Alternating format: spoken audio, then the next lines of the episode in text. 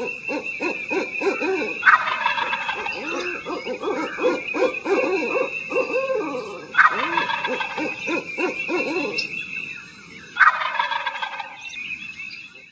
to the Turkey Hunter Podcast with me, your host, Andy Galliano.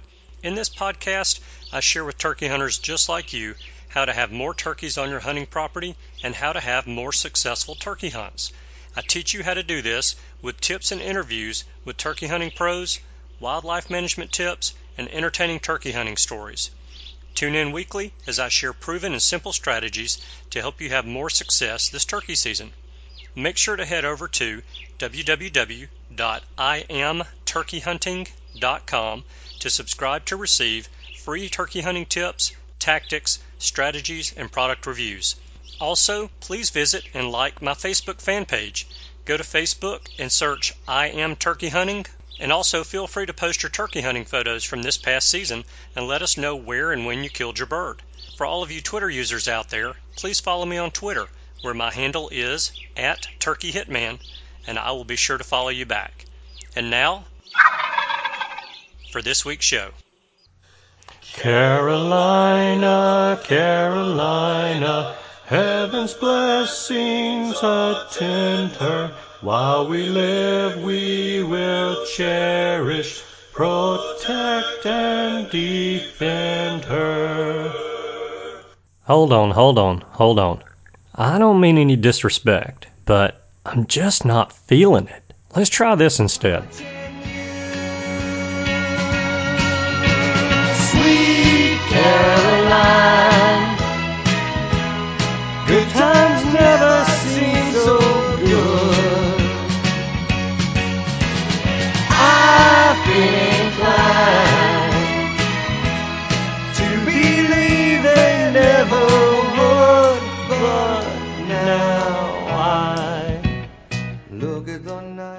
Hello, and welcome back to this week's episode of the Turkey Hunter Podcast. You are listening to episode number 182, week 5 recap of the 2018 Alabama turkey season. And I am your host, and the guy who's starting to think that he may go over in his home state this season because we are only 12 days, 22 hours, 59 minutes, and 38 seconds away from the end of spring turkey season in Alabama. All right, so I hope you don't mind me having a little fun there at the intro, but I've got to quit playing around now.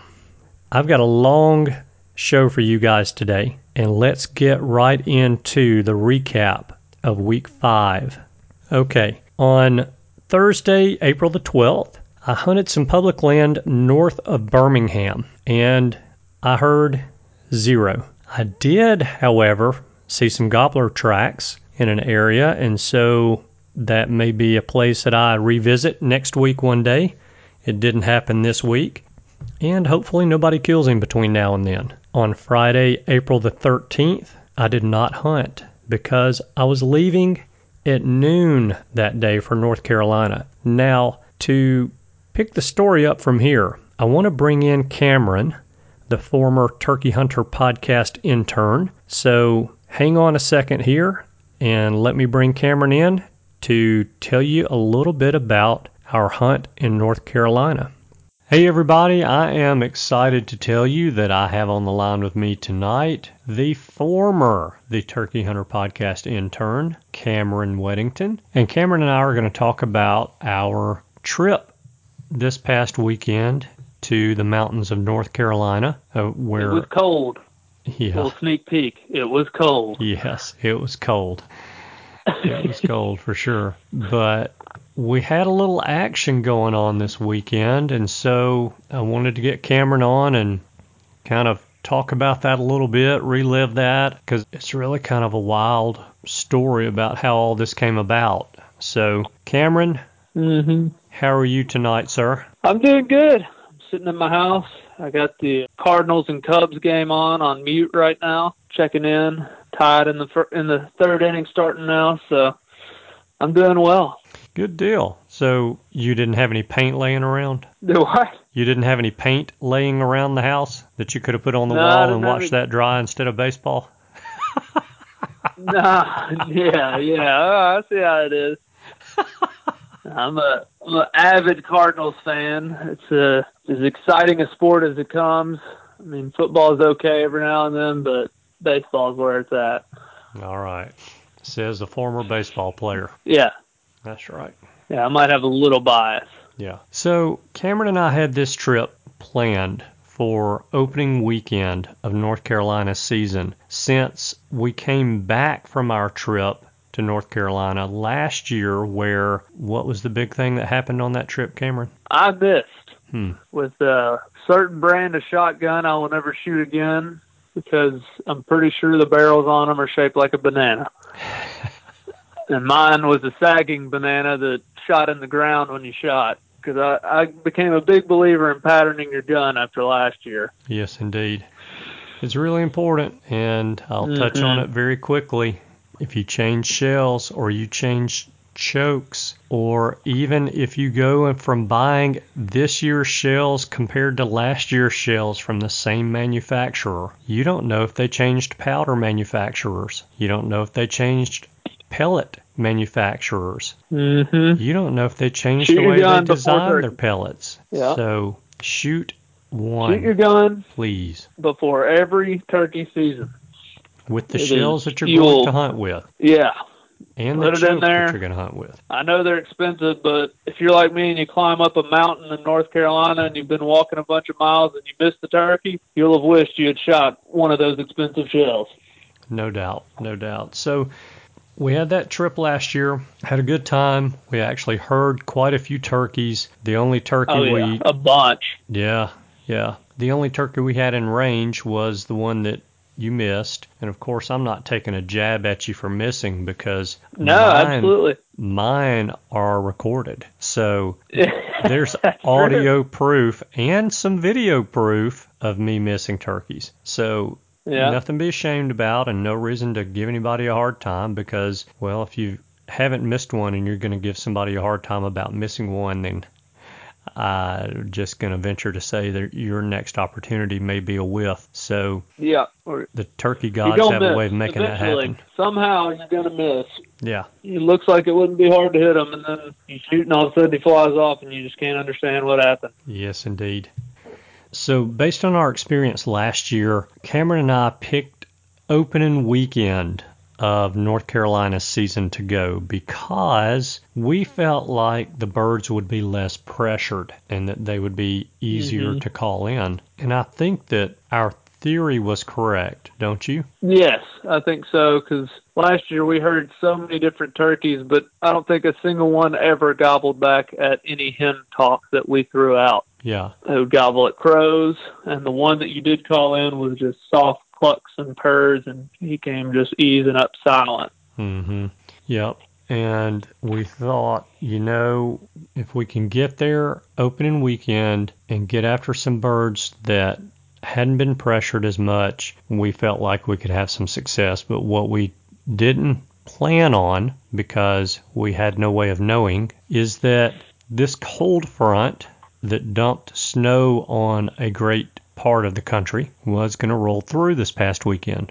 And so I guess let's start from the beginning. So we roll into North Carolina Friday evening, and this little piece of property that Cameron and I had picked picked out to hunt, we decided we were going to camp there so that we didn't have to travel. And I was going to get there early enough Friday afternoon to go ahead and get camp set up. We'd spend the night there Friday night, get up. Basically, we're hunting as soon as we put our boots on and step out of the tent, Mhm. we're hunting. And so we thought that'd be cool. Well, that's what we did.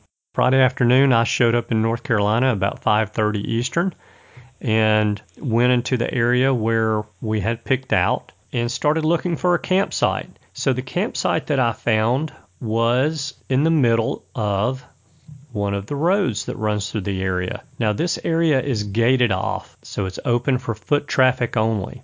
And because it's open to foot traffic only, well, putting a tent or two up in the middle of a road shouldn't be a problem. Plus, this road is almost the only open area around. It's about Mhm. the only ridge. It's yeah, Yep, ridges on both sides. I mean, you got to basically be on the road. Yeah, yep. So in this area where there are not roads, there's trees. There are a few wildlife openings, and they're actually making more wildlife openings in this area. And that factors into our story.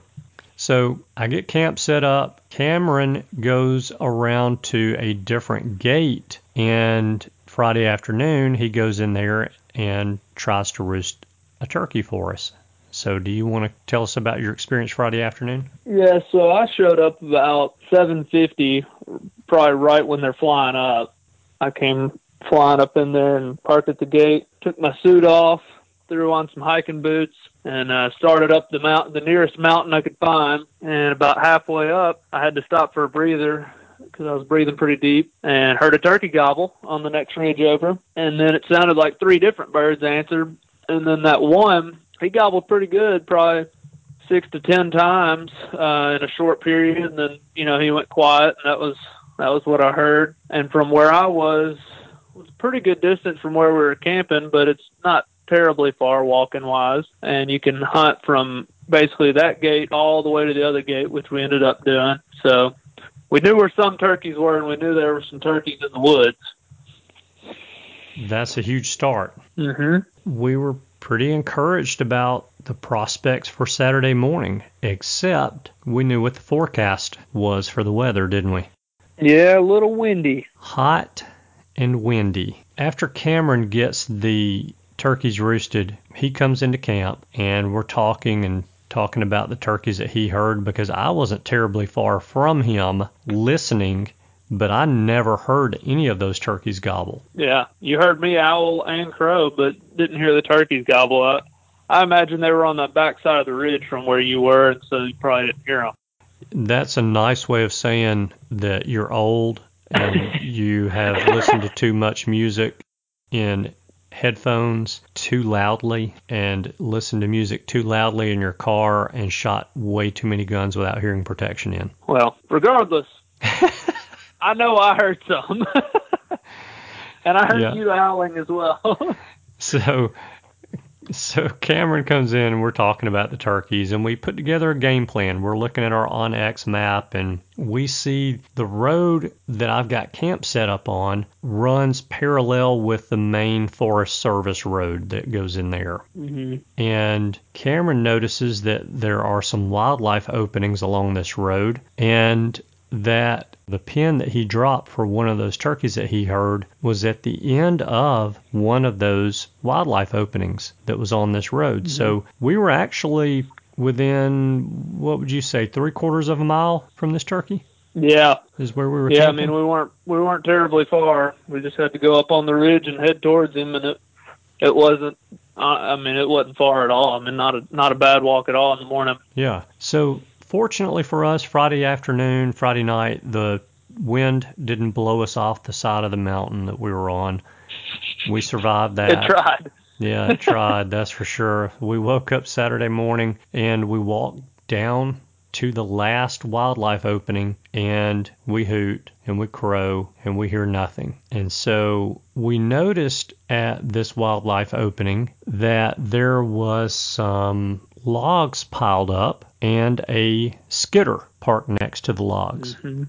So we decided to walk into the area where they were cutting timber, which was just the ridge top outside this last wildlife opening. So they're creating more wildlife openings is all they're doing. And this little area that they had cut, how big would you say it is? Maybe an acre and a half? Mm. Acre? Yeah, I mean, probably only 75 yards wide by about a 125 yards or so. You think? Yeah, yeah. So maybe a couple acres.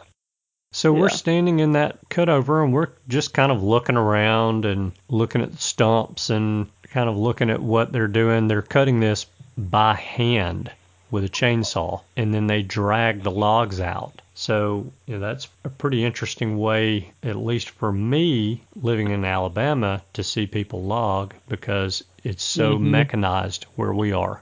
So I thought that was pretty interesting. So we're standing there and we're calling every now and again. Cameron's got this new diaphragm call that he's just super excited about, and he's convinced that it mesmerizes these turkeys and they can't resist it. Well, we oh, So found they can't. one. It's Yeah, we found one that did mesmerize because out of nowhere, while we're standing in this clear cut, we hear a turkey gobble. And so Cameron and I both look at each other and it was like, all right, let's go. So we start walking in that direction and we walked, what, maybe 50 yards and you called again yeah. and he answered again. Mhm. So Not far.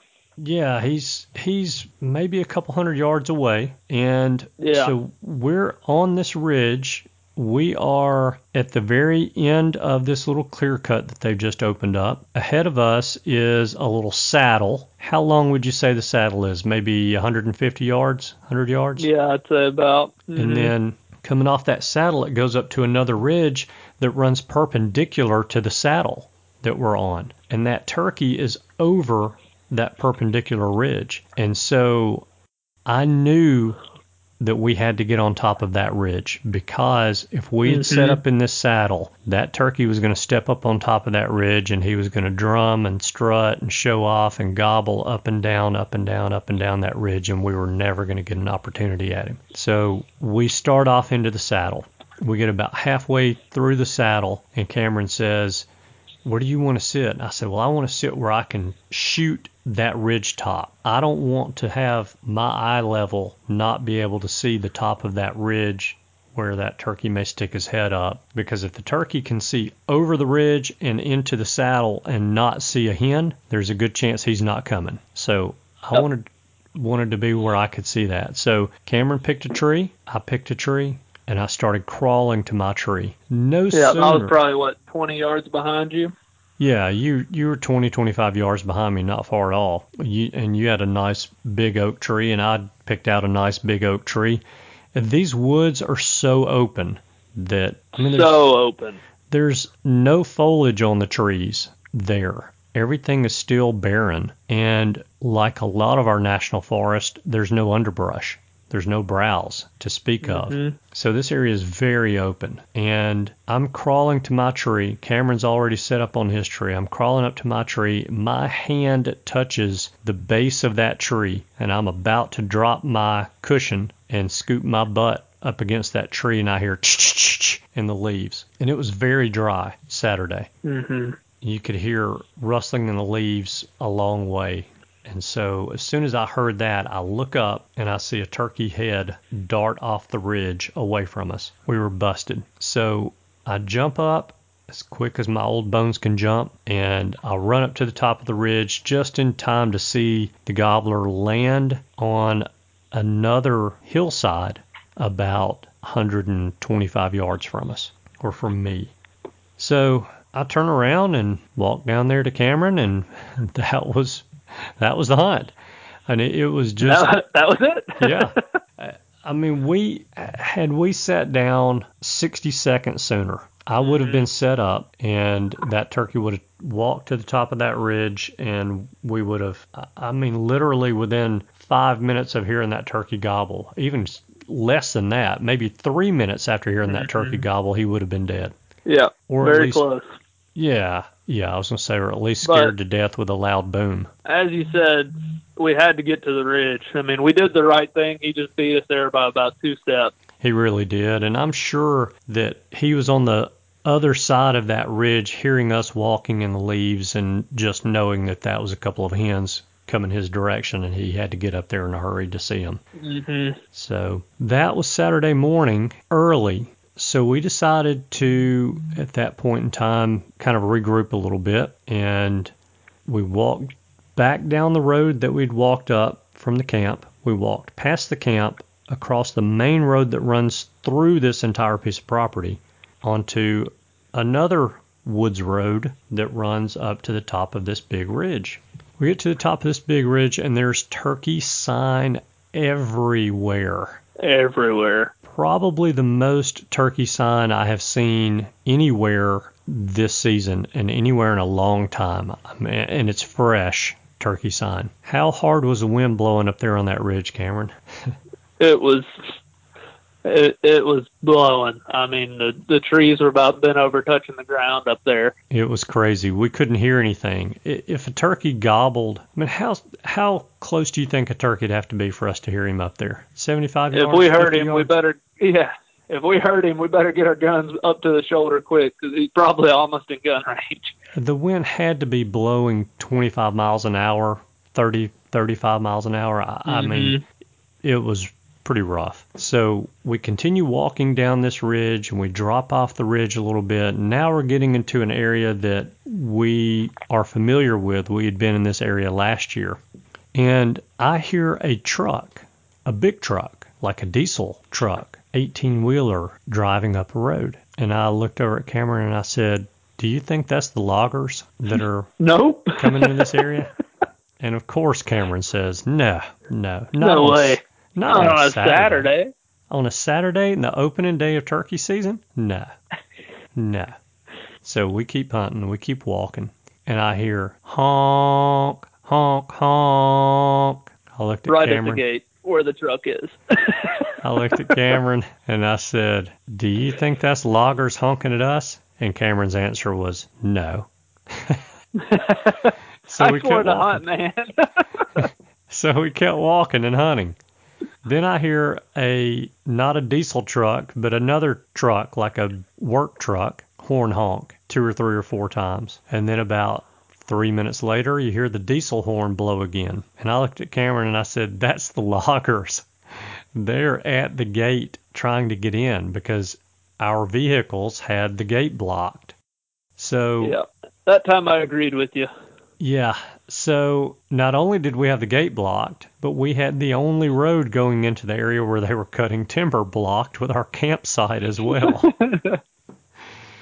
so we come off this mountain, hit the main road that runs through the property, walk to the gate, and we are, I mean, 50, 60 yards from the gate. And Cameron looks at me and he says, How do you think this is going to go down? And I said, It's going to go down one of two ways. Either they're going to be really cool about this, or they're going to be a-holes about it. Yeah. I don't think there's going to be an in between. Yeah, it was one or the other, that's for sure. We got down to the bottom of the hill where the truck is parked, the vehicles are parked.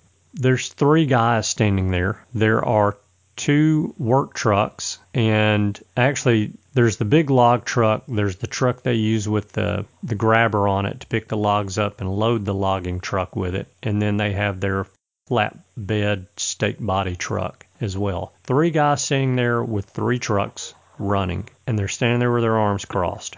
But yet, the first thing out of their mouth was, I'm sorry. I was You're sorry. yeah, I was expecting them to either be really nice or really mean. I was not. I was expecting a, an expletive in their first words to us, but uh, Yeah, I, I was not expecting them to apologize to us. I was going down there with my hat in my hand to apologize to them, and so they must have apologized. I don't know five times in the five minutes that we stood there talking. Mm-hmm. And and I kept saying, I'm sorry, I'm keeping you guys from working. You know, I, I apologize about this. No, we we hunt and we camp and we know what it's like, and I just hate we had to mess up your hunt. I said it's fine. I work, he works, you work. I know what it's like when somebody messes up my work. I'm not happy. I'm sorry for you know being in the way and keeping you guys from working. No, seriously, seriously, it's not a big deal. Did y'all get anything today? No. Well, did y'all hear anything gobble today? nope. No. Oh, we, what other answer is there? we are turkey hunters. if if anyone ever asks me while I'm turkey hunting if I heard anything, the answer is no. Or Absolutely. I heard something to gobble off on the neighbor's property. So one of these three guys looks at me and he says, I noticed your tag on your vehicle is an Alabama tag. Did you really drive all the way here from Alabama to turkey hunt? And I said, Yeah.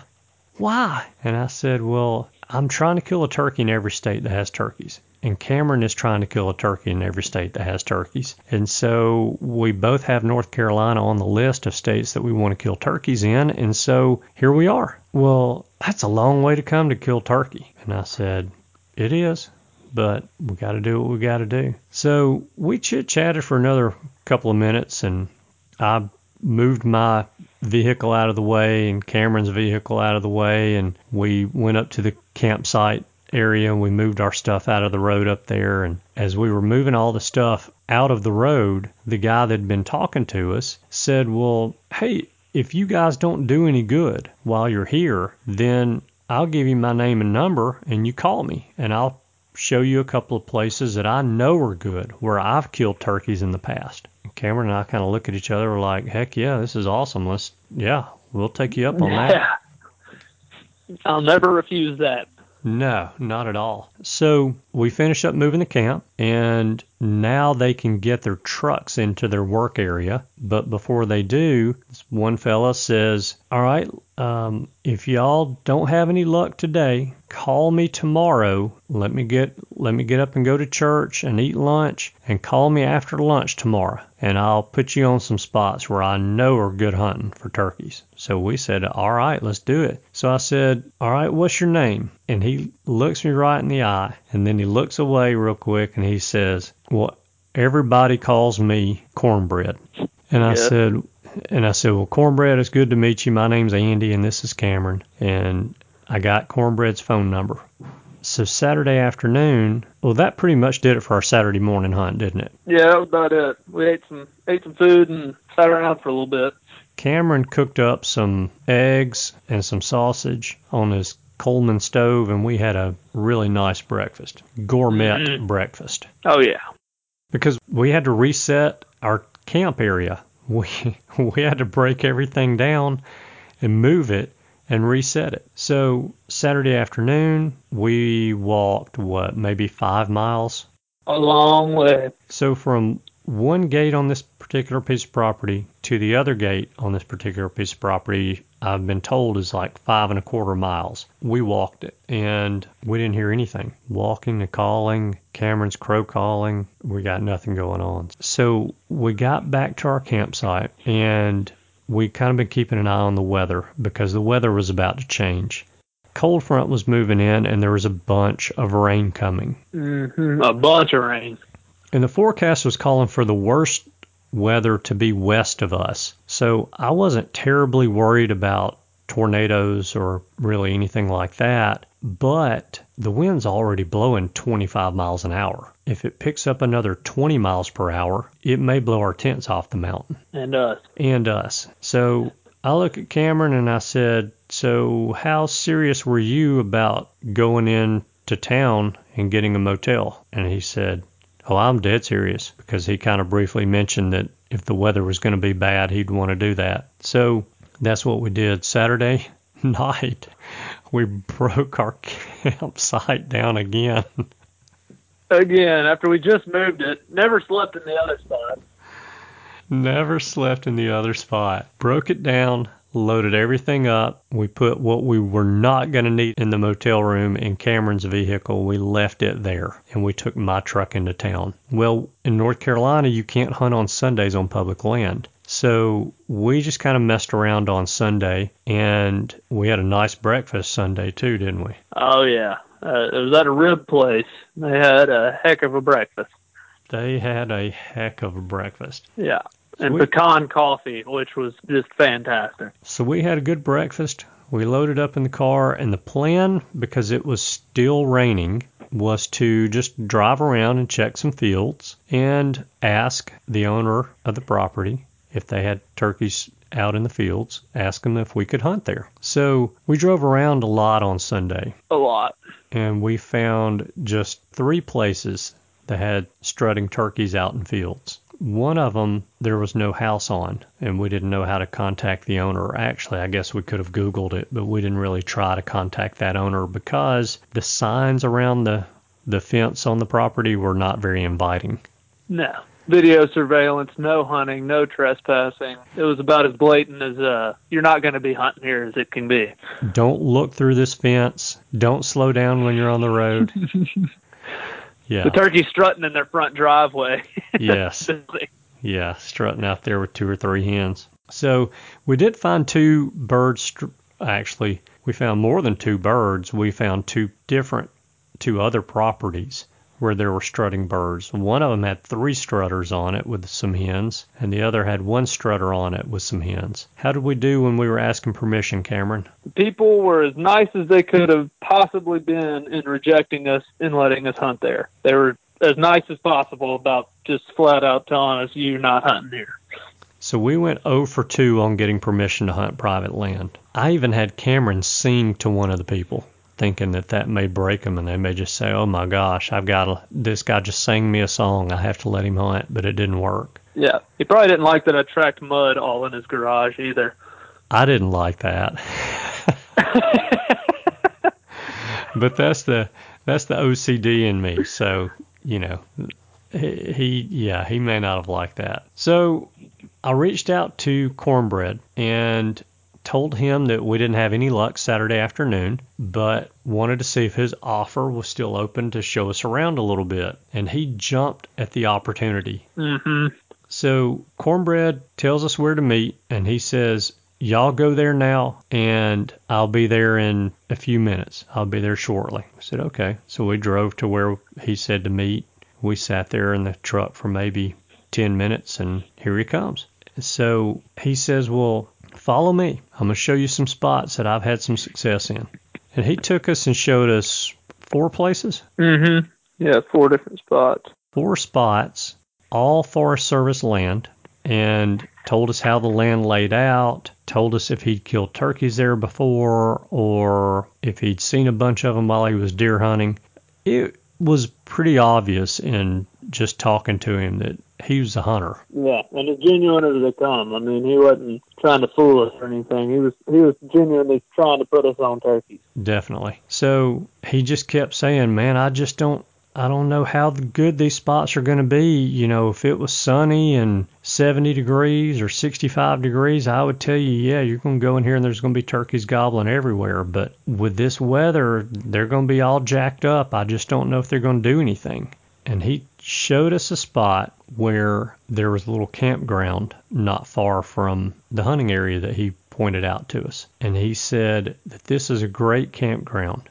We get out of the truck at that campground. And this is Sunday when the winds are still blowing about 20 miles an hour and it's raining and there is no wind in this camping area. Mm-hmm. Cameron and I quickly made the decision that that's where we were going to put our new camp. But we had one small issue. We were in my truck and Cameron's vehicle with a lot of our camping gear was parked at the other property. So we had to drive 30 minutes to the other property, get Cameron's vehicle, turn around and drive back, and then set up camp. Not a huge ordeal because Sunday you can't hunt public land. And we struck out trying to hunt private land, so we didn't have much else to do. Oh, and there was a lot of discussion too about were we going to hunt cornbread's spots or were we going to stay where we knew there was a gobbling turkey? And so we made the decision to move the camp and to hunt one of cornbread's spots the next morning. Sunday night it was cold and it still sleeting. rained. Yes, still rained. And Cameron said he was warm. We had no campfire. Yeah, we we had no campfire. All the wood around was soaking wet, so we had no campfire. So Cameron said he stayed warm, but I got pretty chilly. I was sleeping on an air mattress, and when it gets cold outside, the air inside that mattress gets cold, and well, it's like sleeping on a bed of ice. So I got a little bit chilly, but I survived the night. We got up the next morning, got dressed, left the campsite area, and went where Cornbread said we should go. How hard was the wind blowing on that ridge, Cameron? It was blowing the the rain and sleet that was coming down was going sideways. I mean, it.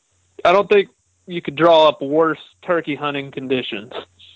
It was pretty miserable. It was cold. I mean, the heat's blowing in the truck. We got the seat heaters on every time we get in. Wind would just cut right through you. It was it was so cold. But we did hear turkeys gobble at that spot, didn't we? Yeah, on the private land that we had struck out on the afternoon before, roosted above the guy's house. I'm pretty sure. yeah, I believe they were roosted on his chimney. yeah.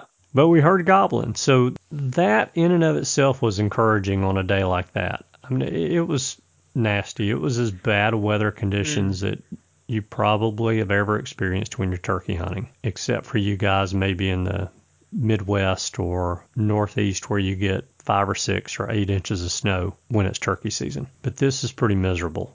Oh, and by the way, when I woke up Sunday morning, started the truck, the temperature was 38 degrees. That was before daylight. After daylight, the temperature dropped to 34 and the rain and the sleet turned to snow. But the good news is the wind never eased up. Yeah, yeah. That way the snow is coming and hitting you sideways in the face. Yes. I'm not real sure what the wind chill was, but it had to be in the teens. Yeah, it was frigid. So we hear these turkeys gobble at this spot off off on private property, but we have to go the other direction. So we walk down, we're walking down this ridge that Cornbread said we needed to walk down. And to hunt these mountain turkeys, you really do have to stay on the ridges. Mm-hmm. But on a windy day, you really can't stay on the ridges like that. So I looked at Cameron and I said, let's go try this other spot. There was another spot. It wasn't, what, maybe a quarter mile from Yeah, not far. this place. And we parked the truck. We walked maybe 50 yards from the truck, and Cameron crows and three turkeys maybe Yeah. sound off. Those three turkeys were on another one of the, or I should say, the other piece of property that we failed in getting permission to hunt. And I They have think, plenty of turkeys on that private land. yes, yes, they do. I think those three turkeys were roosted in the magnolia tree that was shading his front porch. yeah. They were literally on top of his house.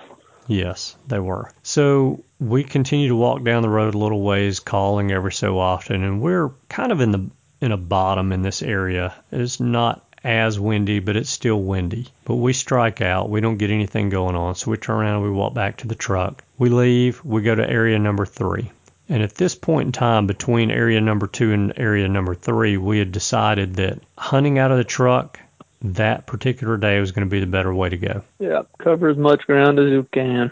And that's what we did. So we drove and we called and drove and called and drove and called and we got nothing going on. But we went back into the area where we were camping.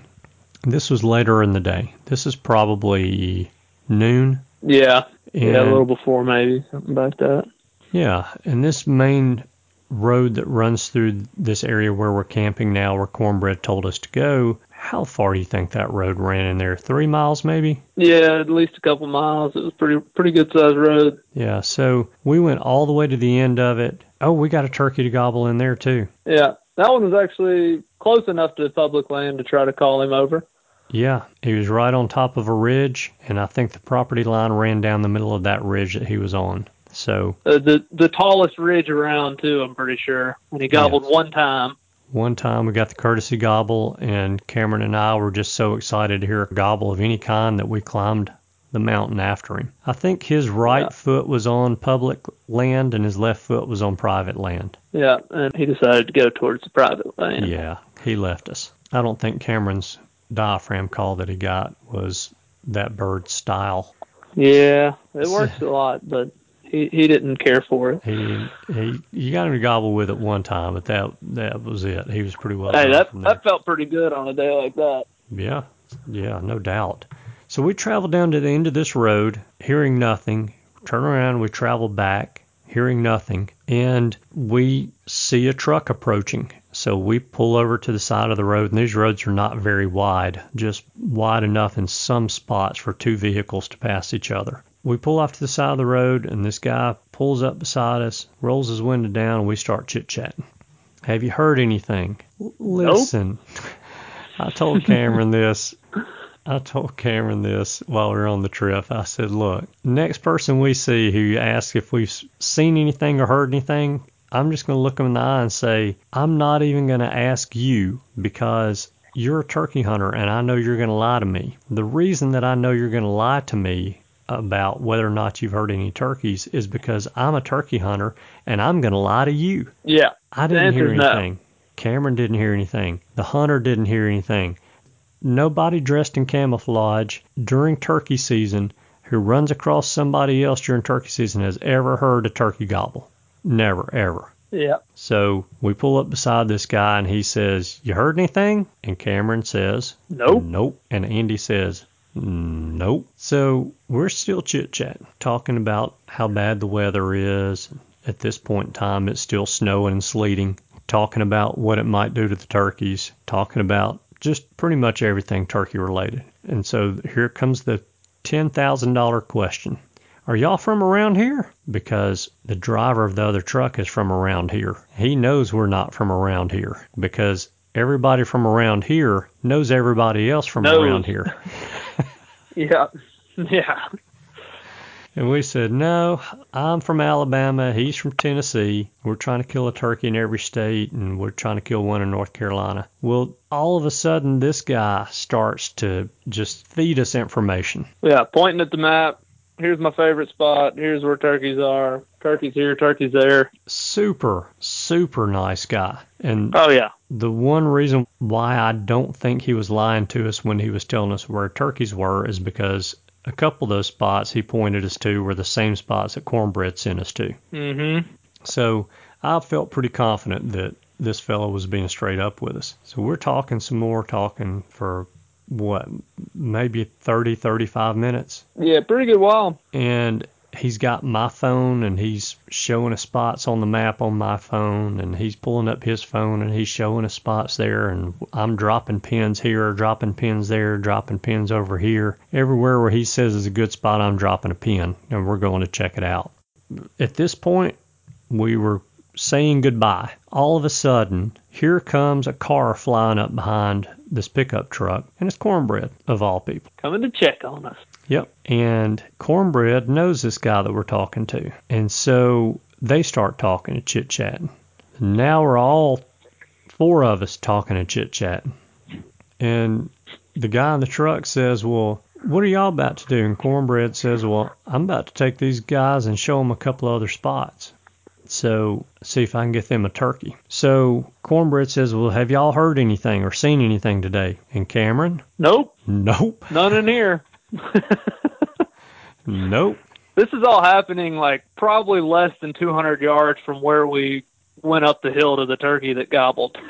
Yeah, yeah. So Cornbread says, "Well, I'm taking these guys. I'm gonna show them some spots, and we're gonna go find a turkey." So Cornbread, this is on Monday when Cornbread's supposed to be working, but Cornbread said he could not make it up the hill where their logging equipment was, the same hill that Cameron and I had camped on two nights before. It was too wet, and he couldn't get his vehicle up there, so basically he was done with work and he decided to take what ended up being his day off to take the time for that day off to come and help us find turkeys mhm. when i say that we couldn't have picked two nicer guys to run into in the woods cornbread You and didn't know. the other guy in the pickup truck that cornbread knew. I just I, I don't know how we could have found two nicer people. I really don't. I, they were so helpful with us and i'm very appreciative of that. So we go back to the camp for a few minutes. Cameron cooks up some eggs and some sausage because that's how he rolls. Oh yeah.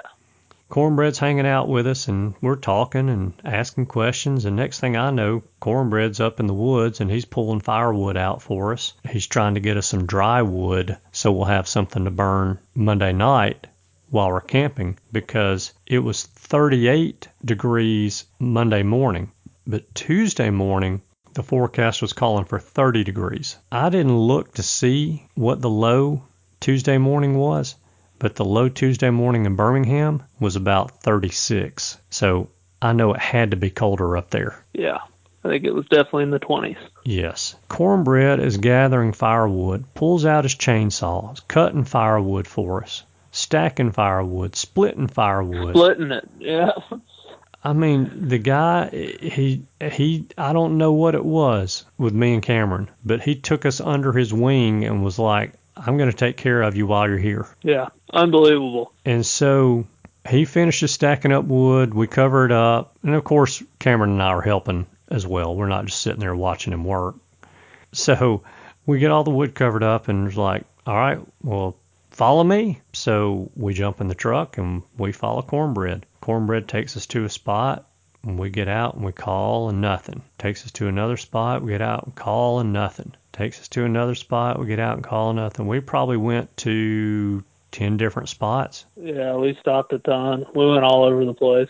We were everywhere. So part of the story that I've left out up to this point is that Cornbread has made mention that if we can't find anything on any of this Forest Service land, that he will try to take us over to his dad's place to kill turkeys. His dad's place has turkeys all over it, and that his dad likes to watch the turkeys and typically doesn't want anybody to come over there and hunt them. And then we heard a story about how his dad gave somebody permission, and next thing you know, that person abused permission, and it was just, you know, it ended up being a bad deal. So his dad just quit giving anybody permission to come hunt on his property. So this had been mentioned to us several times about possibly going to daddy's to hunt. And at some point during the afternoon, it might have been what, 1.30, 2 o'clock? Yeah, about probably one thirty ish. Monday afternoon, Cornbread has had enough of the public land and not hearing any turkeys gobble. And he says, Come on, I'm going to take you to a little piece of private land that I've got permission to hunt. So we go to this private land and we don't get anything to gobble. We get back in the truck and he says, Let's go check on one other thing and then we'll go look at Daddy's place. Well, that one other thing was nothing. He took us to Daddy's and he said, All right, y'all stay here in the truck down at the bottom of the hill. I'm going to ride up to the top of the hill, see if the turkeys are out there in, in Daddy's field. And if they are, I'll turn around, I'll come get you. We said, Okay. We're sitting there and we're waiting. And I don't know, how long was he gone? Maybe five minutes? Yeah, not long. He comes flying down the road and says, There's nothing in Daddy's field, but I think on my way out, I saw one in my uncle's field. Y'all go meet me at the fire station, and I'm going to drive on around there and look. And if they're there, I'll come back and get you, and I'll take you in there and, and show you how you can kill them. We said, Okay. So he leaves, and he, this time he's gone, what, an, another five minutes? Uh, probably a little longer because I got out and made a sandwich. That's true. Maybe 10 minutes. Yeah. And here comes Cornbread's car down the road. He pulls in the parking lot at the fire station and he has a look in his eye like a man on a mission. And he says, There are two longbeards in my uncle's pasture right now. If y'all don't play around and you hurry up, we can get over there and kill them. All right. Cameron jumps in the truck. We go flying down the road behind Cornbread. Cornbread pulls in this little parking area. We park. We get out of the truck start walking up the hill towards I'm following Cornbread. Cornbread's going up the hill towards I don't know what. He said we were going to walk through an overgrown field. It's an overgrown field. It is very overgrown.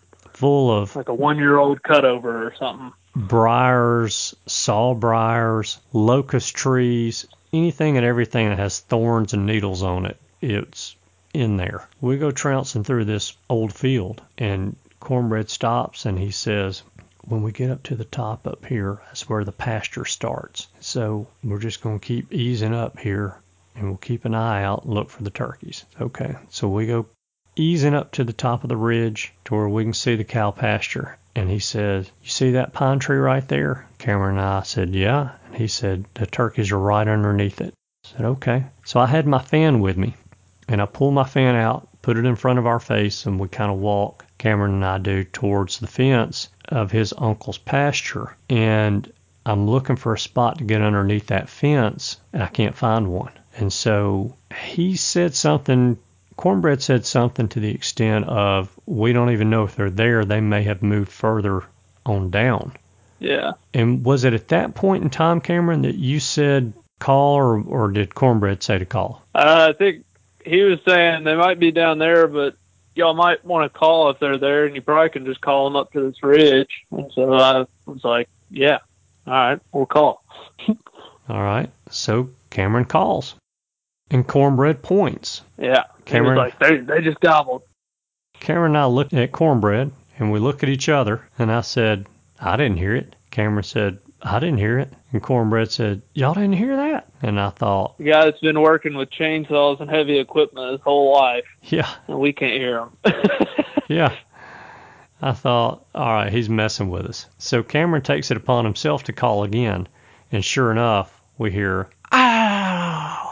Off in the distance. So we're in business. So cornbread Yeah, finds that us. time everybody heard it. yeah, that time everybody heard it. So we all, you know, we're all looking and we're Cameron and I are stepping and fetching at this point. So we find a spot to go underneath the fence. We go underneath, and I've got the fan again. Cameron says, "Well, how far do you think we should go?" And I hear this voice behind us say, "Y'all go sit on those piled logs right there." And so I told Cameron, I said, "Let's go sit behind these logs over here, like I picked the spot out."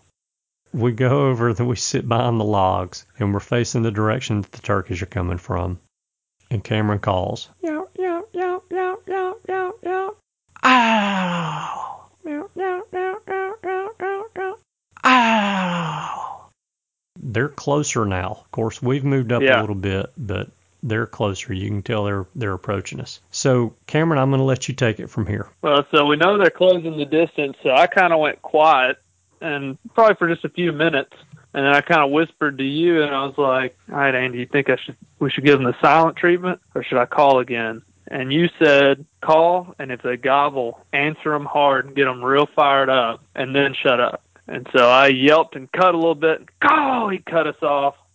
He's a lot closer, and when he cut me off. I cut, cut, cut, yep, yep, yep, go, go, go. I mean, they got they really tore it up then, and so we know at this point these turkeys are coming, no doubt. So we're both sitting there, guns rested on the tree, and I see a little white spot right behind this fallen over branch.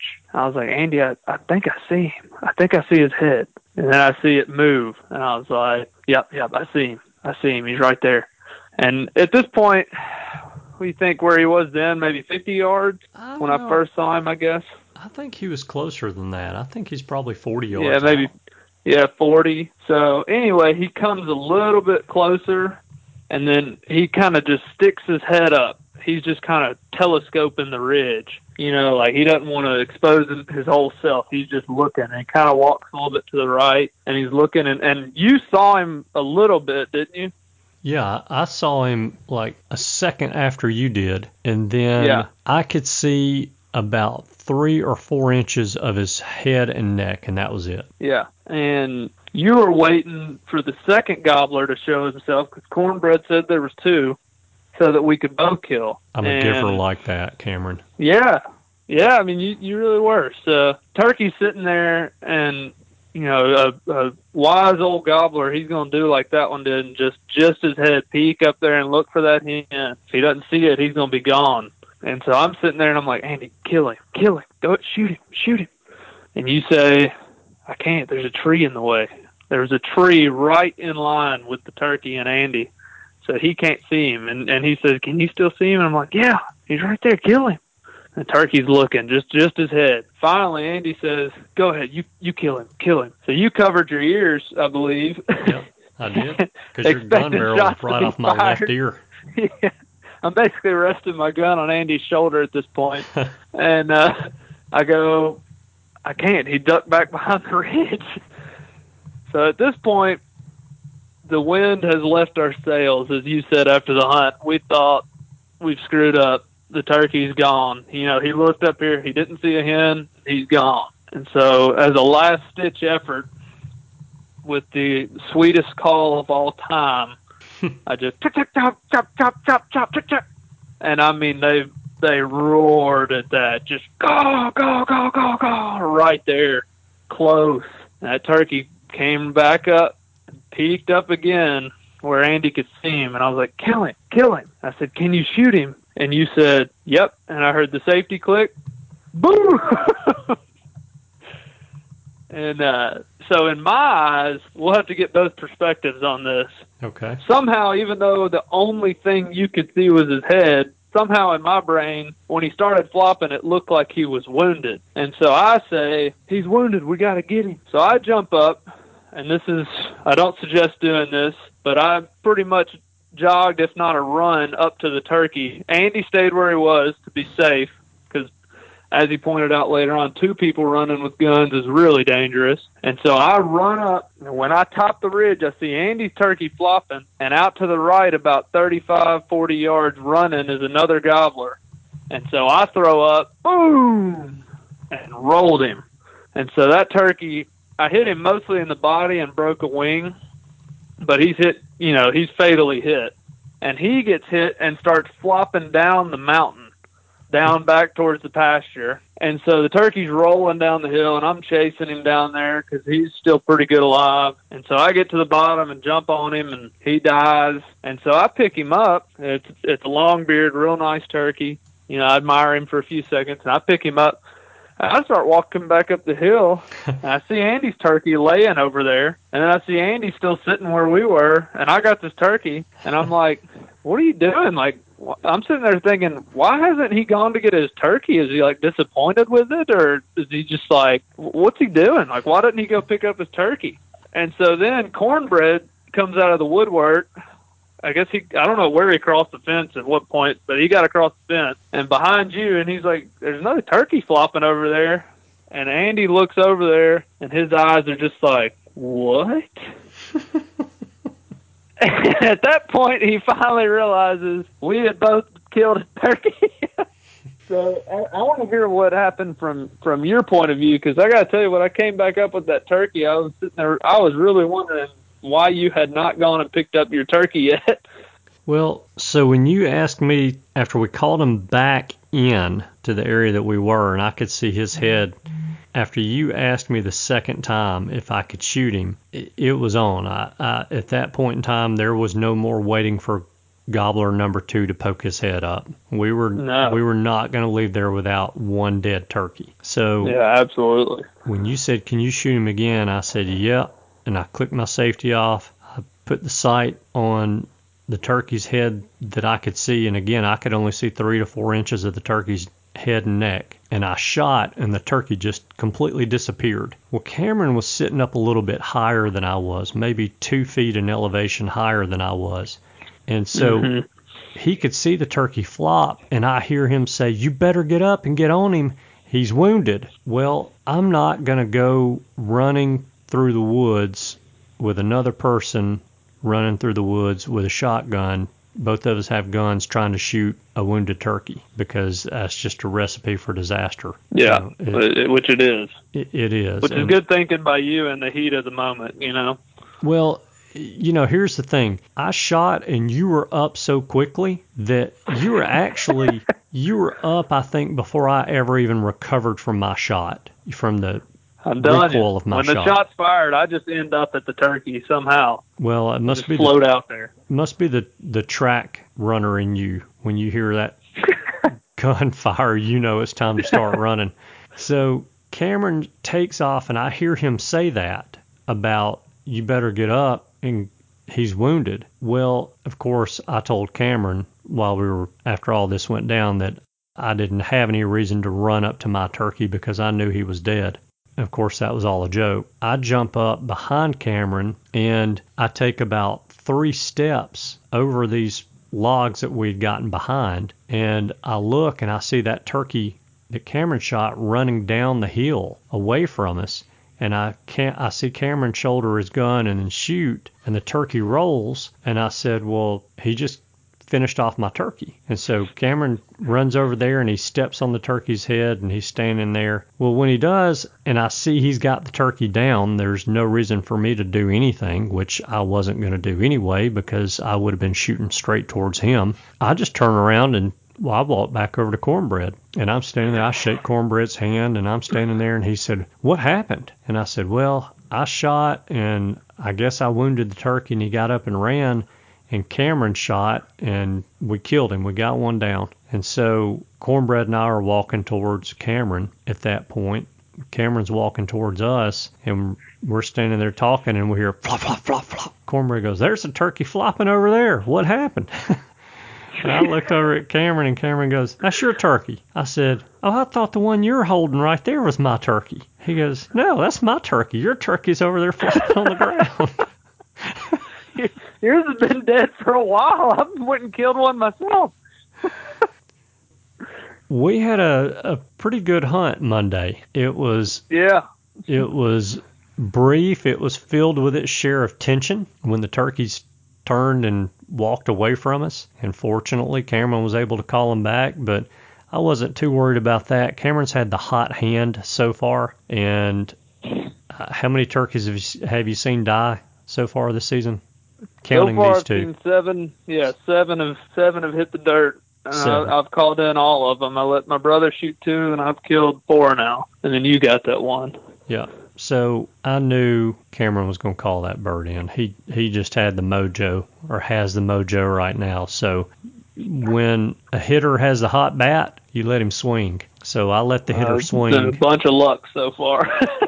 Cornbread was the hot bat that day. hey, it it all of it working together was was the perfect package. And so Cameron and I are pretty jacked up about this affair because we go from there being very very little hope of us getting one turkey because of the weather to all of a sudden we've just now we've got two turkeys. Oh, and by the way, it's the those are the first turkeys that either Cameron or I have killed when we've been hunting together, which is now about I'd say six, seven times total. Yeah, we've We come car- close a lot, but that was finally it. Yeah. So we carry our birds back down to the truck and take a couple of pictures, take a couple of selfies. I try to get Cornbread in the selfie with us so he won't get in any of the pictures or do anything with us. We stood there, we talked for about three minutes, and Cornbread goes, All right, I'll see you guys later. No, I won't. His his No. job was done. He he got out of there. and so Cameron looks at him, he's like, You're leaving? And he said, You just put us on the hunt of a lifetime, and you're just gonna leave us?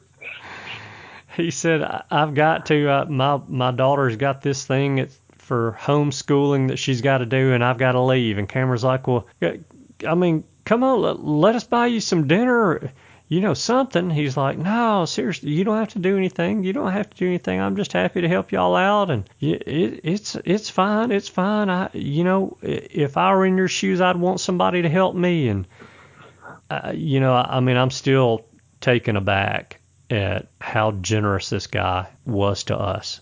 Two complete strangers. Oh, absolutely. Two complete strangers. For all he knows, we could be meth head murderers.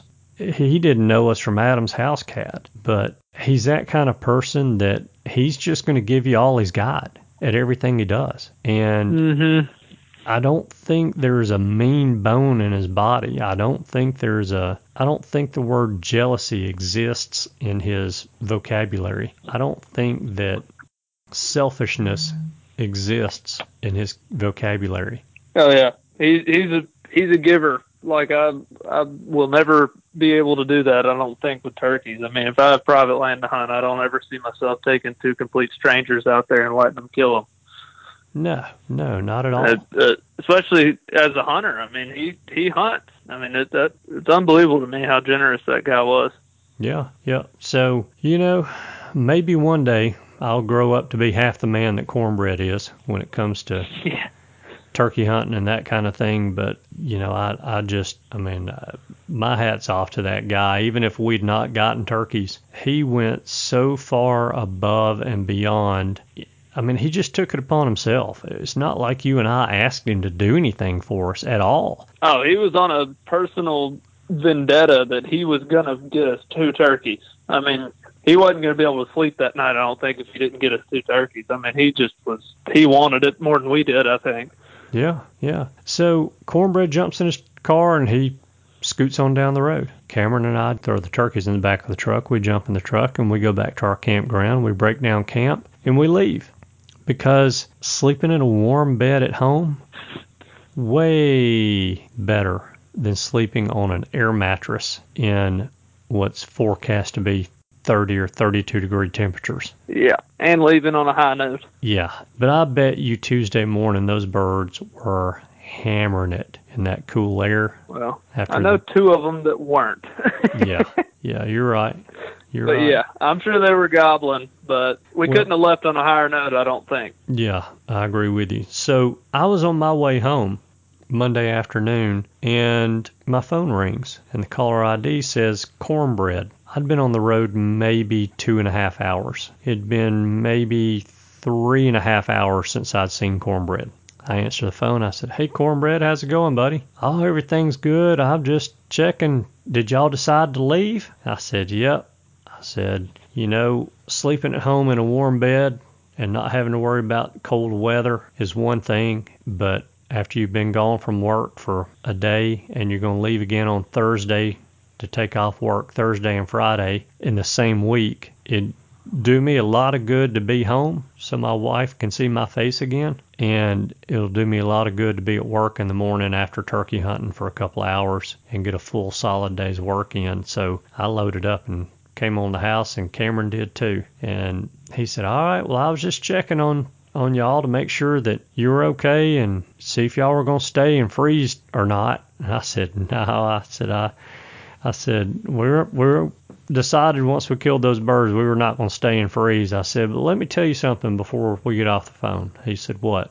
I said, I know you don't think anything about it because it's just the kind of person that you are. I said, but again, I can't tell you how much that means that you took me and Cameron under your wing and made it your personal goal for us to get turkeys in North Carolina. I said, showing two complete strangers a place on a map and say, go hunt over here, there's turkeys over here, that's one thing. That's a huge help when Mm-hmm. the strangers don't know where they where they are. That's a huge help. I said it's another thing to take somebody, physically take them there and show them that spot. I said it's a completely different level to now all of a sudden take that person that you don't know to private land and say, there are turkeys here, kill one. Then I'm going to top that. Now you're going to take these two complete strangers that you just met a day and a half ago onto your family land where you spotted two turkeys for them to shoot them. I said, Cornbread, there's not, I don't think anybody else on the face of the earth that would have done that. And his reply to me was this, and it's the same thing that I've, that we heard him say the first day. I'm a hunter and I know what it's like. I want to be successful when I go hunting. And for me to be able to help y'all was success. That was successful for me. And I mean, I, it's it's just the way the guy is. I just don't think he knows anything else other than to give you everything that he's got. You know? He was the man. That's yeah, for sure. no doubt, no doubt. Awesome guy. And I I will definitely be staying in touch with him over the years. You know, that, and I told him I said, look, I said I know that you know what our goal is, and that's to kill a turkey in every state. And we kill a turkey in one state, and we're done with that state. We're moving on to the next state until we're done. I said, but part of this journey for me that I'm getting a lot of enjoyment out of, and it's not surprising, but it's meeting people like Cornbread Mm-hmm. along the way. People that I still talk to today. You know, it's been four or five years since I hunted in Oklahoma or Kansas, and I still talk to Yarrick, the outfitter from over there. We just we connected, and you know, I haven't seen him in four or five years, but that guy's like a brother to me. He took it upon himself. It was his personal mission to make sure we were successful on that hunt. And when somebody gives all they've got for me, you better believe they're in my family at that point in time. And I said, Cornbread, your family. You know, if if I can do anything for you, all you got to do is say the word, and I'm there. You know, I, if you want to come to Alabama and shoot a deer or shoot a turkey or go fishing, whatever whatever it is you want to do, all you have to do is call me. I'm there. And he just again he could just kept saying, you know, oh, it's no big deal. It, it ain't it ain't nothing. It's no big deal. Uh, it is a big deal. Big deal to us. Yeah. Yep. So, Cameron, I want to say to you that I thoroughly enjoyed the trip again this year. Oh, absolutely. And Even uh, even when we weren't finding turkeys, we were having a lot of fun. yeah, we had a good time, that's for sure. So, Mm-hmm. I'm I'm going to put you back in the intern position. You found us spots to hunt last year in North Carolina. I put you on the mission. That was your job last year was to get on the phone with park rangers and biologists and Yep. everybody else in the area and find us specific areas that have a lot of turkeys in them. And you did a great job with that last year. You whoever it was you talked to shot you Yeah, straight. park ranger there. Yeah, Yeah, he put us on birds. he put us on birds. We just couldn't couldn't make it happen. Mm-hmm. And so I'm going to put the burden on you again for a trip next year if you want to do it. We just need Yeah, to we got decide to pick a new state. state now. Yeah. Yep. So Well, uh, I'm just we'll going to come up with one. I I'm going to mention two offhand: All right. Arkansas and Louisiana. Woo! Woo! Those are gonna be tough states. but I'm down. You pick the state, and I'm going to let you research. And I, I'm going to research as well, and we'll compare our notes. But Yeah. and and we'll we'll go from there and and make a a to compromise or make a decision about where we're going to actually hunt within that state. But you decide which state first, and then those, those are going to be tough ones there. there's going to be two tough states. Yeah. I wonder if Cornbread has any relatives in either state. we got to go find us another one of those kind of guys. If we get one of those, we'll kill turkeys. I don't That- think we'll find one, though. that guy right there is more than one in a million. He's one in probably 10 million. yeah. That was, uh, best decision you made was putting our tents right in the middle of the logging road. Isn't it though? Isn't it, It is. crazy We how things work out? if you hadn't done that. I know. It, it's crazy how things work out. You know, we we may have killed two turkeys without cornbread. We may not have killed two turkeys with cornbread. But I will say that meat and cornbread was not bad. Not at all. no. And No, that was worth the trip in itself. and yeah, yeah, even with, even if we'd not killed any turkeys, but yeah, you're right. Putting those tents in the roadway was the best thing that we ever could have done. yeah. Now I'll let you take all the credit there. You put it in the only roadway in the entire Nantahala National Forest, a million acres that that the logging crew needed to get down. I mean, that was some good planning. The the logging crew that didn't cuss us Yeah, yeah, the nicest crew. I, that that's just the crazy. I would have been. I'm not going to say livid because you, it's not like that person intentionally was blocking me Yeah. from going in. I've been know. irritated though. Yeah, I would have been irritated. They were not in the not any of the three of them were irritated. They weren't even fazed. No, no, they were again more interested in talking to us about hunting than they were going in there to Mhm. to work. Just you know, genuinely good people. Yeah, they really were. And all three of those guys are family. They're all three related. So, uh, you know, the fact that Cornbread is the way he is tells you how the other two are. So, Yeah, man, again, I enjoyed it. It was a great time. absolutely. Even if we'd not killed birds, I still would have enjoyed it. It just means we'd had to spend a little bit more money for license fees. Yeah. Well, we would have we would have been back after them if we hadn't have, but now we got a new state to take on, new adventures and new terrain. New adventures and new terrain, new trees, Yeah, it's gonna be all different. And So- new people. Hopefully, we'll be back on here uh, about this time next year talking about how we doubled up in either Arkansas or Louisiana, and hopefully, it doesn't involve an alligator taking a leg off. Yeah, I hope you're right. All right, buddy. gosh. Well, have a great night. Oh, you know what? Before I cut you loose, you sent me a picture via text message with a big announcement on it shortly after I saw you in Nashville at the NWTF convention. Oh yeah, What was well, my what was that text? my my turkey hunting days. I'm gonna have to really swing hard now because I'm engaged, and I'll be getting married before next turkey season. So, but- Uh-huh. She lets me hunt turkeys, so we we have a good understanding there, and she's never complained once about me going on these hiatuses to North Carolina or anywhere else. Yeah, yeah. She's, sh I, I think I've met her or been around her twice, and she's a sweetheart. She's a very pretty girl, inside and out. And congratulations to both of you. And Yeah, I hope thank you. that I hope that your marriage is a long one and is happy and healthy as the one that I have. And wish you guys nothing but the best. Well, we appreciate it. Thank you so much. I thought you might be talking about the first picture I sent you, opening day turkey, but then I decided it was probably the engagement. Yeah, I don't want to hear any more of your success stories when it comes to turkey hunting. You got to move out of Alabama, man. Turkeys are tough down Uh, there. Well, You kill a lot more anywhere else.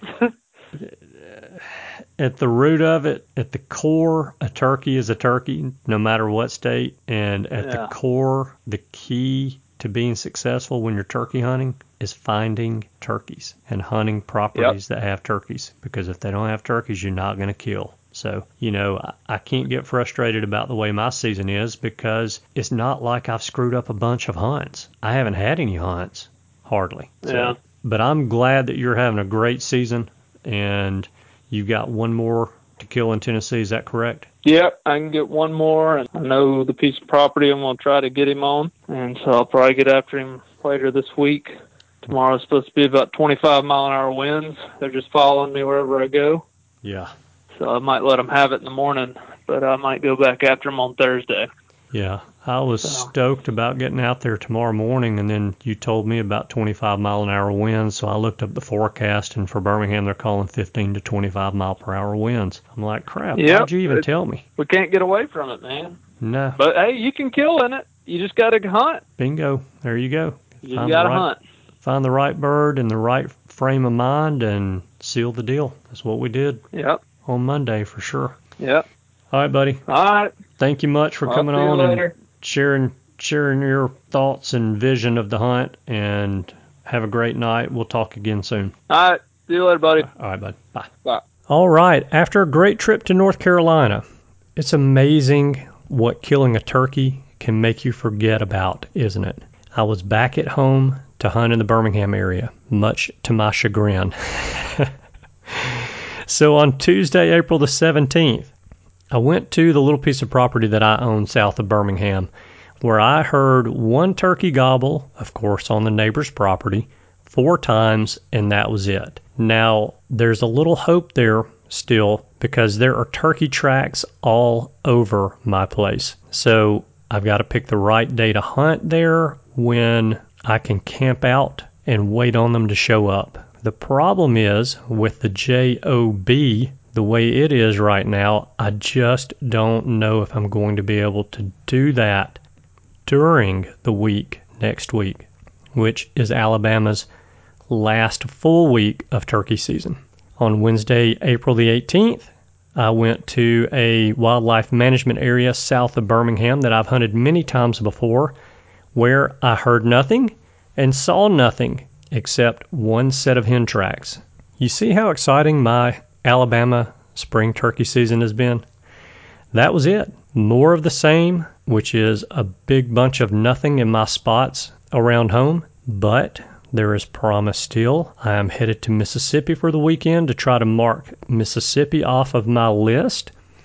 So maybe I'll have some good stories from that trip for you guys next week. Now, before I let you go for the week, I'm going to ask you to do me a favor if you don't mind. If you would please retweet, share, and like this week's show on Facebook and Twitter. That really does help spread the word about the show, and I appreciate it very much. And that is all for this week. Thank you guys so much for tuning in this week. I know that you have choices. I appreciate you spending your time with us. I hope you have a wonderful week, and I look forward to seeing you again next week. Goodbye.